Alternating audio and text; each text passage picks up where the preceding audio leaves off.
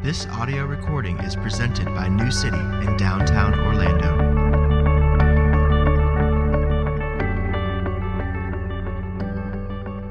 This morning's scripture reading is from the Gospel of Luke, chapter 6, verses 37 through 42. Judge not, and you will not be judged. Condemn not, and you will not be condemned. Forgive, and you will be forgiven. Give, and it will be given to you. Good measure, pressed down, shaken together, running over, will be put into your lap. For with the measure you use, it will be measured back to you. He also told them a parable Can a blind man lead a blind man? Will they not both fall into a pit? A disciple is not above his teacher, but everyone, when he is fully trained, will be like his teacher. Why do you see the speck that is in your brother's eye, but do not notice the log that is in your own eye? How can you say to your brother, Brother, let me take out the speck in your eye, when you yourself do not see the log that is in your own eye? You hypocrite. First, take the log out of your own eye, and then you will see clearly to take out the speck that is in your brother's eye. This is God's word. Please be seated. Well, good morning. Promise you, preaching about judging others uh, is not because I was coming here. Um, I promise you that. Um, it's great to be here uh, with you this morning. Um, as Damien said, uh, I do have to go to Parramore uh, Ave right after this. Um, so anything you didn't like, uh, you just email Damien. Don't even you don't even have to worry about um, me and that. Uh, but I will be here next week as well, so maybe you can come at me at, at that point. Um, Listen, I'm very thankful for you all. I'm thankful for this congregation uh, in, a, in, a, major way. Um, you guys have been supporting us in numerous ways, but most recently, you all have been supporting us uh, in our children's ministry. Uh, many of you have come uh, down and served us. I, I, hope you've been encouraged um, as you have served, because we have certainly been encouraged by you being there um, with us, uh, helping us out in this time. So, Listen, I, I, feel like I got to update you in some way. Um, and as I thought about it, I was like, there's so many ways I could update you, but I'll just give you a, a short um, story um, if I can. Um, this is just one story, uh, uh, hopefully of many. But there's much more to this story, so I'm just going to give you the highlights um, as I can. So, um, before Easter, uh, I went around our neighborhood and, and I began inviting uh, people to our service. Um, and as I was doing that, I met this guy uh, one day uh, and uh, he saw the, the shirt I had on, the New City Parramore Ave shirt, and he said, Man, I want one of those shirts. Uh, and uh, I said, Sure, you can have one. Love to give you one. Um, come on back to the church with me. Uh, so he comes back with me um, and he, he, tells me his whole story. Um, tells me, Listen, I'm, I'm a drug dealer. That's all I've ever done uh, in my life. and um, I lost my leg in a high speed car chase uh, about four years ago. Um, that started because I was with other guys. We were doing all the same stuff, and we got chased and we freaked out, and so we started driving. And um, in that crash, he lost his best friend, um, lost another person's life, and he lost his leg. But as we're sitting there talking, he said, God's doing something in me right now. Um, and so I prayed for him, uh, hoping that he'd come to our service, and he did. Came on Easter. Um, he uh, recorded my sermon, put it on Facebook. Unfortunately, I'm not really sure I wanted that. Um, next day, he calls me and says, Listen, Pastor, I just want you to know I have a, a warrant out for my arrest. Um, and I'm going to come to church next week, and then I'm going to go turn myself in. And I was sad because um, I met this guy and was excited that he was coming, uh, and yet also thankful for God working in his life. Um, he said, it looks, It's time for me to take responsibility uh, for my own life. I got to stop running. He said, I, have heard what you've been saying, and um, it's time for me to take the next step, which is this. Um, so next week, sure enough, he comes to service. Um, at 3 o'clock, uh, I get a Facebook message that says, Listen, I'm going to turn myself in. Here's the catch, though, you're going to drive me. Okay? so, um, all right. So I go and I pick him up, and uh, he has the New City shirt on. So, figure that out, right? Um, so he well, whatever. You can go and maybe if you figure out who he is, I'm not going to tell you, but there is a, a, shirt, there's a picture out there uh, of a mugshot with our shirt on. Um, but listen, the next couple of hours um, of my life were the best, I would say the best couple of hours in ministry um, as we got to just dream about his life. Um, think about what could, what could be uh, for you. And so the best part, though, is this statement he makes. He says, Listen, you know, Pastor, most people, they go to jail and then they get the gospel. He said, But I got the gospel and now I'm going to jail, right? And he said, That's crazy. And I thought, No, it's not. Uh, that's exactly how it works, right? Because we meet God's grace. Um, he forgives us and he frees us up to obey out of the gratitude with uh, which he has loved us. And so now I visit him each week and he writes me almost every week, and that's the highlight of my week. Um, so I want to tell you that's why we planted this church. Um, and uh, so I hope uh, that there are many more of those stories. Now, I wish I had a story like that for every day of the week. Um, of course, I don't. Um, there are tough days because for each story like that, there's uh, many more of stories uh, of, of, tough things happening. Um, but I hope you can praise God with me um, for what He's doing uh, in and through us. And really, what I love about that story is I didn't do anything. I just showed up, uh, and, and, and God did the work. All right, I guess I have to preach now. Do I have to preach? Is that okay? Can I just go now? Um, I'm just delaying the inevitable. Um, listen, at Parramore Ave, um, we are preaching uh, through the Gospel of Luke. Uh, and so this book uh, was written by a doctor um, who became captivated by the life of a man who was the doctor of doctors, right? The healer of healers, because uh, he, couldn't just, he didn't just heal your body, he healed your soul. And so Luke takes it up to write a book um, about this man whose name is Jesus, who is also God. And so, listen, you're joining us in the middle of, uh, of uh, this sermon uh, series, and, and, you're coming in right in the middle of what many commentators would call the Sermon on the Plain.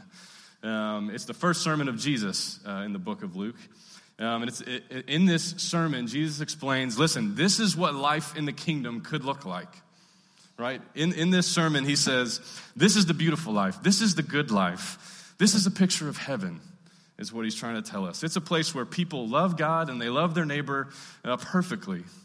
You know, as you, as you read the whole sermon, it sort of begs this question what if we actually lived like this, right? Uh, what, what, what would happen? Well, I think quite simply, it would, it would certainly change us. Um, it, would, it would change our families. It would, it would change the marketplace, uh, the places where we work.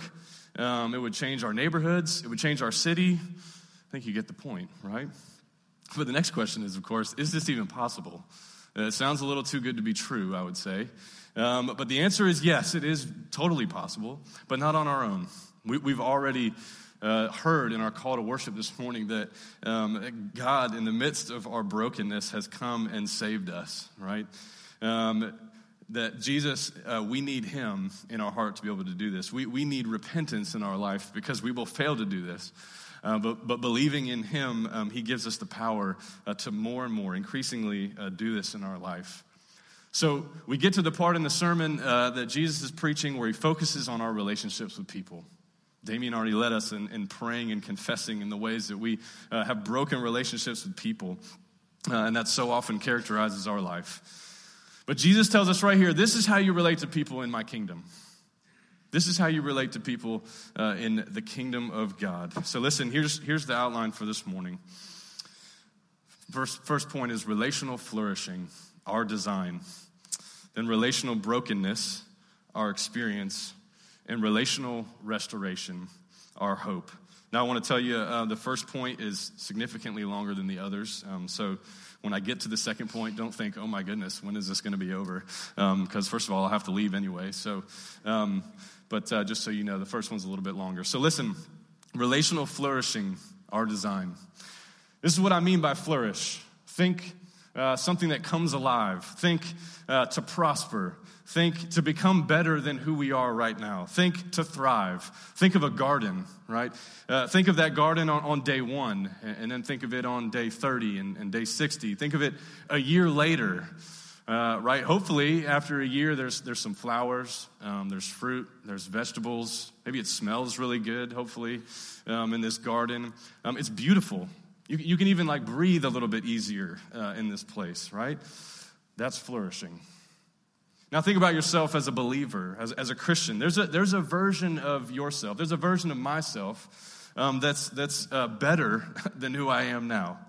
Um, it's called the, the, glorified you. Now, you, you, won't get there until heaven, uh, but until then, we're becoming more and more like it. We're becoming more and more like Jesus. Again, that's flourishing. So, flourishing happens in relationships. When you grow, I grow. And when I grow, you grow. So we're going to we're going to look at verses 37 to 38 for this first point. Because I think in these first two verses um, of the passage, Jesus explains to us how we flourish uh, in relationship. So I'm going to read those really quick again to you. Judge not, and you will not be judged. Condemn not, and you will not be condemned. Forgive, and you will be forgiven. Give, and it will be given to you. I'm going to stop there. All right, so, so Jesus gives us four commands, right? He gives two of them, they're negative. He says, judge not and condemn not. And then he gives two positive commands forgive and, and give.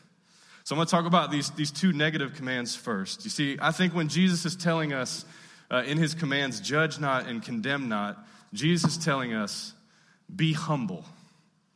Be humble. Listen, what does it mean to judge? Uh, judge means to, to separate to, to pick out, to look at a group, uh, a crowd, and to begin separating people. Uh, it means to give our opinion about whether something is right or something is wrong. Uh, judging is when we put people in categories based on, on something that we know about them. Judging is stereotypes, right? Judging is creating an other um, that we think we're better than. Um, this is judging. So, all rich people are fill in the blank. Um, all poor people are fill in the blank. All white folks are this way. All black folks are this way. This is judging, right? All Republicans do this. I heard that. I heard that. All Democrats do this, right? Um, you know the, the so and so family, they, they always turn out to be the same, right? The apple doesn't fall far from the tree. That's judging. And Jesus says, don't do that. But listen, you don't even have to say anything out loud. Judging starts in our hearts, doesn't it? Um, the, before the words ever come out of our mouth, they came out of somewhere. Um, they start, it starts in our, in our hearts. So Jesus says, don't judge. But then he says, condemn not, and you won't be condemned. What, what does that mean to condemn? Well, I think uh, judging and, and condemning go together because when we condemn, it's, it's finding someone guilty. Sort of like in, in, a courtroom, it's, it's the gavel coming down after the judgment has been made. Uh, this person has been condemned as guilty. You see, first we judge someone, we put them in that category, and then we say, see, they're wrong and I'm right. Isn't that what we do? The condemnation, it's the end. See, once you've condemned somebody, uh, it's really hard to, to bring them back. Uh, because typically when you've condemned somebody, you've written them off. I don't need to deal with that person anymore, right? They're broken, and I don't need to deal with that anymore. By Jesus telling us uh, to not judge or condemn, I believe he's telling us to be humble. Listen, I had a professor in seminary, uh, and he would draw a diagram on the board anytime uh, we were getting confused by something. Uh, the diagram was really simple. He would draw this humongous circle, right? Take up the whole board, and then he would just go underneath that and just touch his marker to the, to the board. And he would say, All right, y'all, remember, this is God. This little speck down here um, is you. What's, what's the point? Well, Jesus right here is telling us, by telling us not to judge, not to condemn, he's saying, remember your place. remember who you are, right? Be humble. Remember that you are not God. You're the, you're the speck underneath him. God is the one who judges, he, He's the one who condemns. You don't have that kind of authority uh, in your life. Now, Jesus isn't telling us that we can't know the difference between right and wrong. That's not what he's saying. But what he is saying is that you can't write someone off when you think they're guilty. You can know the difference, but you can't write them off. And so Jesus is saying, be humble because we're all coming from the same place. None of us is the big circle, we're all the little dots. So you can look at someone else and judge them guilty for, for their, uh, them doing something wrong. But do you realize they can turn around and do the very same thing to you? Right? That's the problem. It's so easy for us to look out and judge them, but we forget they could be doing the exact same thing uh, towards us. Why? Because before God, we're all worthy uh, of being judged uh, and condemned. But we don't like that. I hate that. I don't, I don't want to be equal to the other that I've created, right? We like to be better than everyone else. So what do we do? We make up our own set of rules, don't we, that we can follow. Um, that way we can judge ourselves and other people by our set of rules. Man, in church, we're, we're great at this. We're notorious for this, actually. Uh, don't drink, don't, smirk, don't smoke, don't, don't curse, don't dance. Wear the right clothes, say the right words. Hashtag blessed, hashtag Blessed and highly favored. Hashtag Jesus take the wheel. Hashtag Jesus is my co pilot. What does that even mean, right? But hey, if you can talk like that, man, you, people probably think you're doing all right, right? That's what it must mean to be a Christian. Why do we latch on to things like that? Because it's easy to judge. And so you can tell if someone else is breaking the rules and you can judge them guilty. And then you can tell that you're keeping all the rules and say, see, I'm doing fine. And we love that. And you say, look, I'm so good. I've kept all my rules. At the same time, though, you know in your heart you're arrogant. I'm selfish, right? I hate people in my heart, but that's not in my rule book, right? So it doesn't count. I feel better about myself compared to you. That's what we do. So Jesus is saying, be humble. You have no right to judge or condemn because we're all sinners. We've all fallen short of God's standard. We all deserve his judgment and his condemnation. Remember who you are. The little speck underneath the big circle. Have you ever been to the theme parks and had one of those, um, those artists draw you? Right? What are they called? A caricature artist, right? That's what they do. Um, so what, what, do they do? They, they take things and they amplify them that are true about you, right? So if there's something big on you, it becomes bigger. If there's something small on you, it becomes even smaller. All right, so for me, they would draw me and I'd have these massive ears, right? That's just how it would go. Come on, it's okay. It's okay. You can laugh. That's what, ha- that's, that's, what, that's what caricature artists do. I'm judging you right now. It's okay. Look, we amplify the bad things, right? And we minimize the good things. Um, that's what caricature artists do. They exaggerate what is true about us until it's not even us. It's like a comic version of you. That's what makes it funny. But that's what happens when we judge each other. You see, what makes judging so fun is it's convenient for us because we can do it from so far away, right? I was with a guy this week, uh, and he works in reconciliation ministry uh, across the nation. And this is what he said Distance demonizes the other. Distance demonizes the other. What, what is he saying? He's saying we can make a caricature of somebody, we can amplify the bad things, we can minimize the good things, we can create a version of the person or the group of people that, that we're judging that doesn't even exist. We don't have to treat them like real people. We can treat them like they're less than us, right? And that we're better than them. We do this all the time. And the more distance we have, the easier that becomes. You see, we also don't know their story. It, when, you're, when you're far from somebody, you don't have to know their story. You can just kind of assume things, right? You can look at the effects of their life, you can look at the results that are around them, and you can say, See, uh, I told you. It always happens like that. But you don't know what happened to them in their life, right? You don't know uh, all the things that they've been through, you don't know their story. Jesus says, Be humble. Remember, you aren't God. I'm just like them. I'm no different. My struggle is just different than yours. I deserve the same judgment um, as everyone else. All right, so in this first point about relational flourishing, Jesus is telling us on the one hand to be humble, he's also telling us to be vulnerable. Be vulnerable. So I want to talk about those two positive commands. I haven't gotten there yet, right? Forgive and you'll be forgiven. Give and it will be given to you. You see, being vulnerable means putting yourself out there. Uh, being vulnerable means even if you're going to get hurt, you go ahead and put yourself out there. Even if someone's not going to return the favor to you, you give to them. Forgiving people and giving to people takes a lot of vulnerability, and that's why we don't like it. You see, Jesus assumes that people will hurt us. That's why he says, forgive. he knows it's going to happen. Not a matter of if, it's just a matter of when. But, but he says, don't judge them from a distance. By saying forgive them, he's saying, get close to them. See, judging, we do at a distance. Forgiveness, we've got to get close to someone. To forgive someone, we've got to open up our hearts to them again. You don't wait for them to come to us. That's what we like to do, though, isn't it? We sit back with our arms crossed after someone's hurt us and we wait, right? When are they going to come to me? I can't wait till they come to me because I get to tell them all that they did wrong as they finally come groveling um, on their knees um, to me. That's what we do, but that's rarely how it works, right? People don't know that they've hurt us oftentimes. And so Jesus is saying, no, you've got to be the proactive one.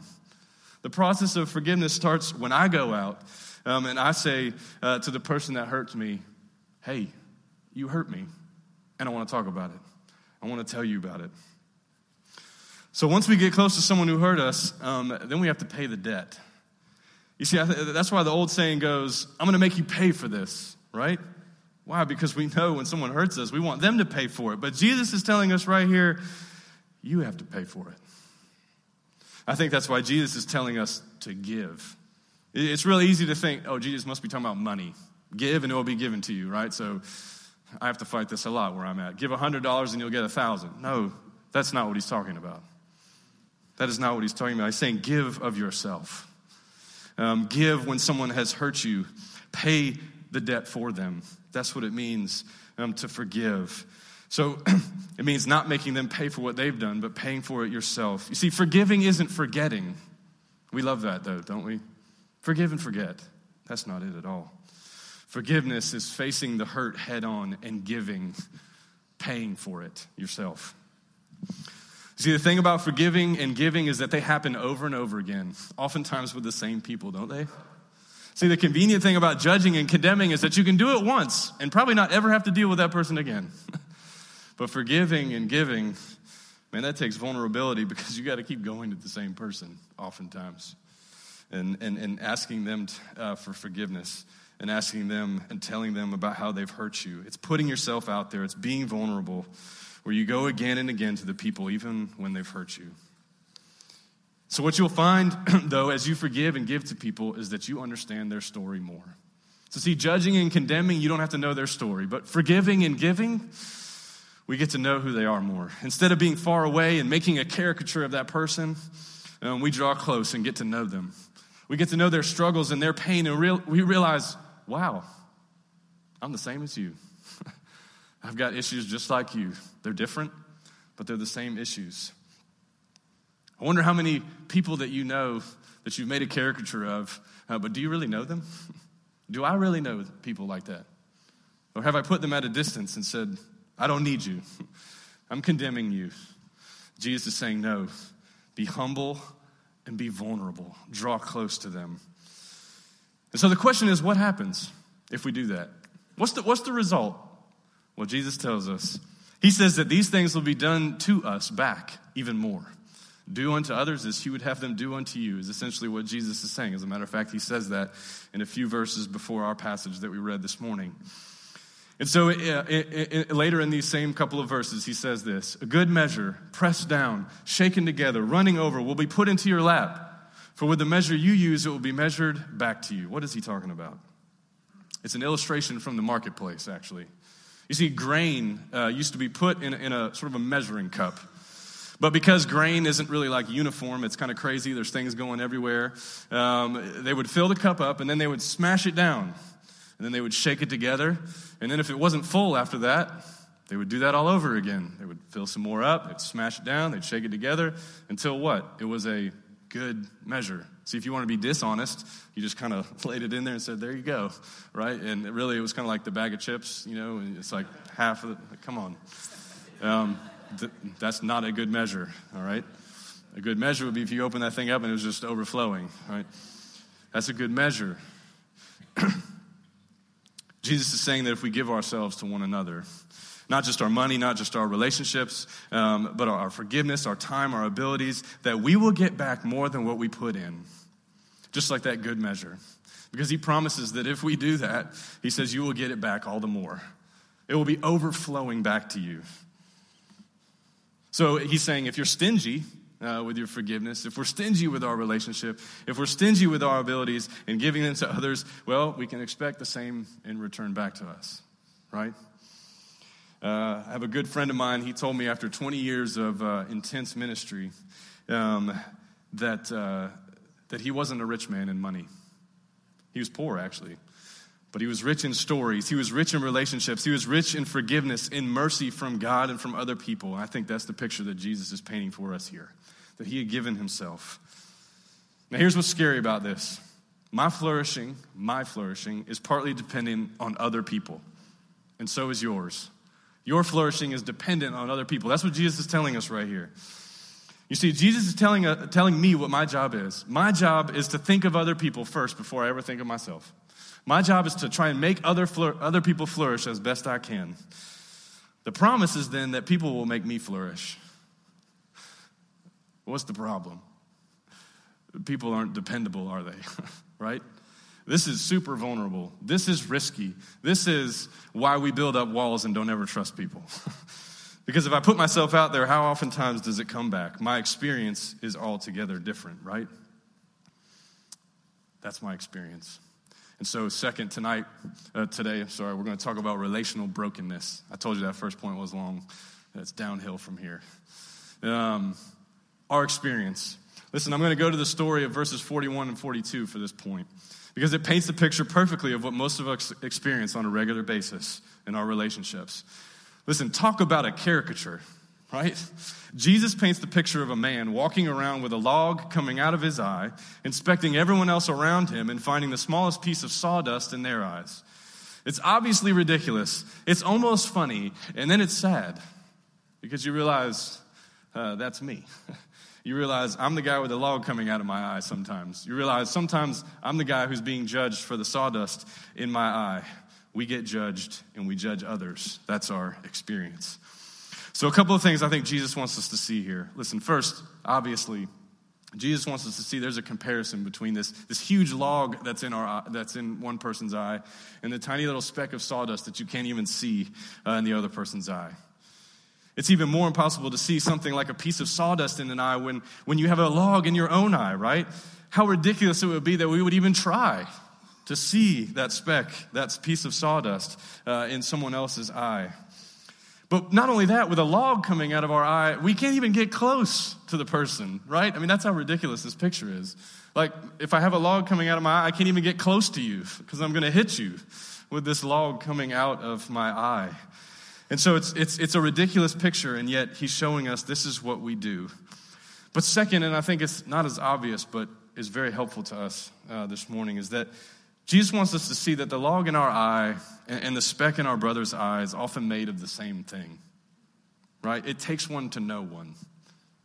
In other words, you're, you're really good at spotting sawdust in someone else's eye because you know what wood looks like. You know what wood smells like. You know what it feels like because you have a lot of it in your own life, is what Jesus is saying. You see, what I mean is that we often become critical of someone else um, because we see something in them that we see in ourselves that we really don't like. We don't like it in ourselves, so as soon as we see someone else struggling uh, with it, we, we pounce on it. We make a big deal out of it. We say, See, I'm not the only one. And what have we done? Man, I feel so much better about myself. that I'm not the only one struggling. So if you, if you struggle with, with sinful anger um, and you see somebody having an angry day, man, that guy is so angry, right? Uh, if you have this, this like secret addiction of your own, um, you look at other people who have an addiction and say, man, I can't believe that. I can't believe they have this addiction. Why? Because you know about it in your own life. Or if you struggle with pride, right? You look at that, that guy at work that's just like so prideful and you go, man, I can't believe that guy so prideful, but really you wish you had his position, you wish you had his job, all those things, right? Our experience is that we would rather be critical of other people because it's easier than repenting of our own sin. We don't really want to take a look in the mirror because we're afraid of what we'll see. So we'd rather put people down so we can lift ourselves up. You see, pulling a log out of your own eye is ridiculous. But even if it could be done, it would probably be one of the most excruciating things you've ever done in your life. Um, about a year ago, I uh, was playing basketball uh, in the neighborhood, and uh, I was running. Uh, I'm really bad at basketball, but I was running, uh, and somebody's hand came up and scratched my cornea, um, and uh, I couldn't see. and everyone left me. Um, so I drove home with one eye, which was like a mile away, and um, I didn't really know what to do. But I will tell you this that was the most pain I've ever been in in my life. I couldn't open my eye. I couldn't open either one of my eyes um, because it hurt uh, that bad. Um, I can't imagine pulling a piece of wood um, out of my eye. It's that painful. But you see, repenting of our sin is how we become a person um, who makes other people flourish. Repenting of our sin is how we deal with the pain of pulling the log out of our eye. Repenting of our judgment is how we judge less. Repenting of our condemnation of other people is how we condemn less. Repenting of our lack of forgiveness towards other people is how we forgive more. Repenting of our lack of generosity, of giving ourselves, is how we give more. So, we repent and then we believe in our teacher, which moves me to our last point.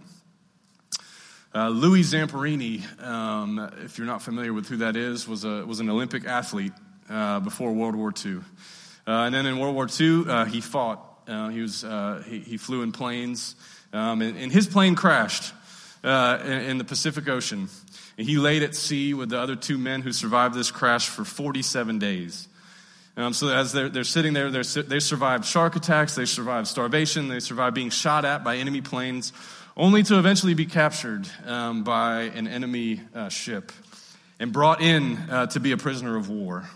And during this time, Zamperini was tortured by many of his captors, um, especially once they discovered that he was an Olympic athlete. They thought, well, we're going to make this guy really pay because he's strong and so they would make him run for miles without ever having eaten anything. Um, they would brutally beat him. And for two years, he's in this captivity that's pure hell on earth. So he returns home at the end of the war. He's a hero, but he's also a man with great hate in his heart for his captors. As his biographer puts it, he was a once hopeful man, but now believed that his only hope lay in murder. And so that hate turned into reckless living and, and endless drinking.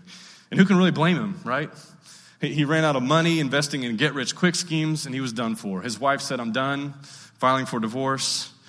That is, until she went to a Billy Graham crusade. And she believed in the good news of Jesus for the first time. She went home and she told Louis, Listen, no longer do I want to divorce you. Um, I want to stick in this, but I want you to come. I want you to hear what I've heard. And so Louis goes and he hears the message of Jesus and he says, I drop to my knees for the first time in my life, truly humbled myself before the Lord. I asked him to forgive me for my sinful life. I made no excuses. I did not blame. I took him at his word and I begged for his pardon. In an interview, Zamperini said that up until that point, after he had returned home from war, he had had a nightmare every single night about his time in captivity, about those two years in prison. He'd wake up screaming, he'd wake up with awful things. He said, After, after I received Jesus, though, I never had another nightmare again. This is what he says in an interview, and why he says, because joy had replaced the anger that was in his heart. And he claims, I was able to freely forgive my captors, so much so that he, he went on a search to find those people who had tortured him so that he could forgive them. He goes all the way across the world to find them. And not only that, does he tell them, I forgive you, he starts telling them about Jesus. Why? Because that was the only way he was able to forgive them himself. He tells them that Jesus had died for the judgment and condemnation that he deserved and that he was dishing out to others. He tells them that Jesus had forgiven him and had given himself up so that Louis could now turn around and forgive those who'd hurt him so bad. Who does that? Who does that type of thing? Only a man who has heard of verse 40.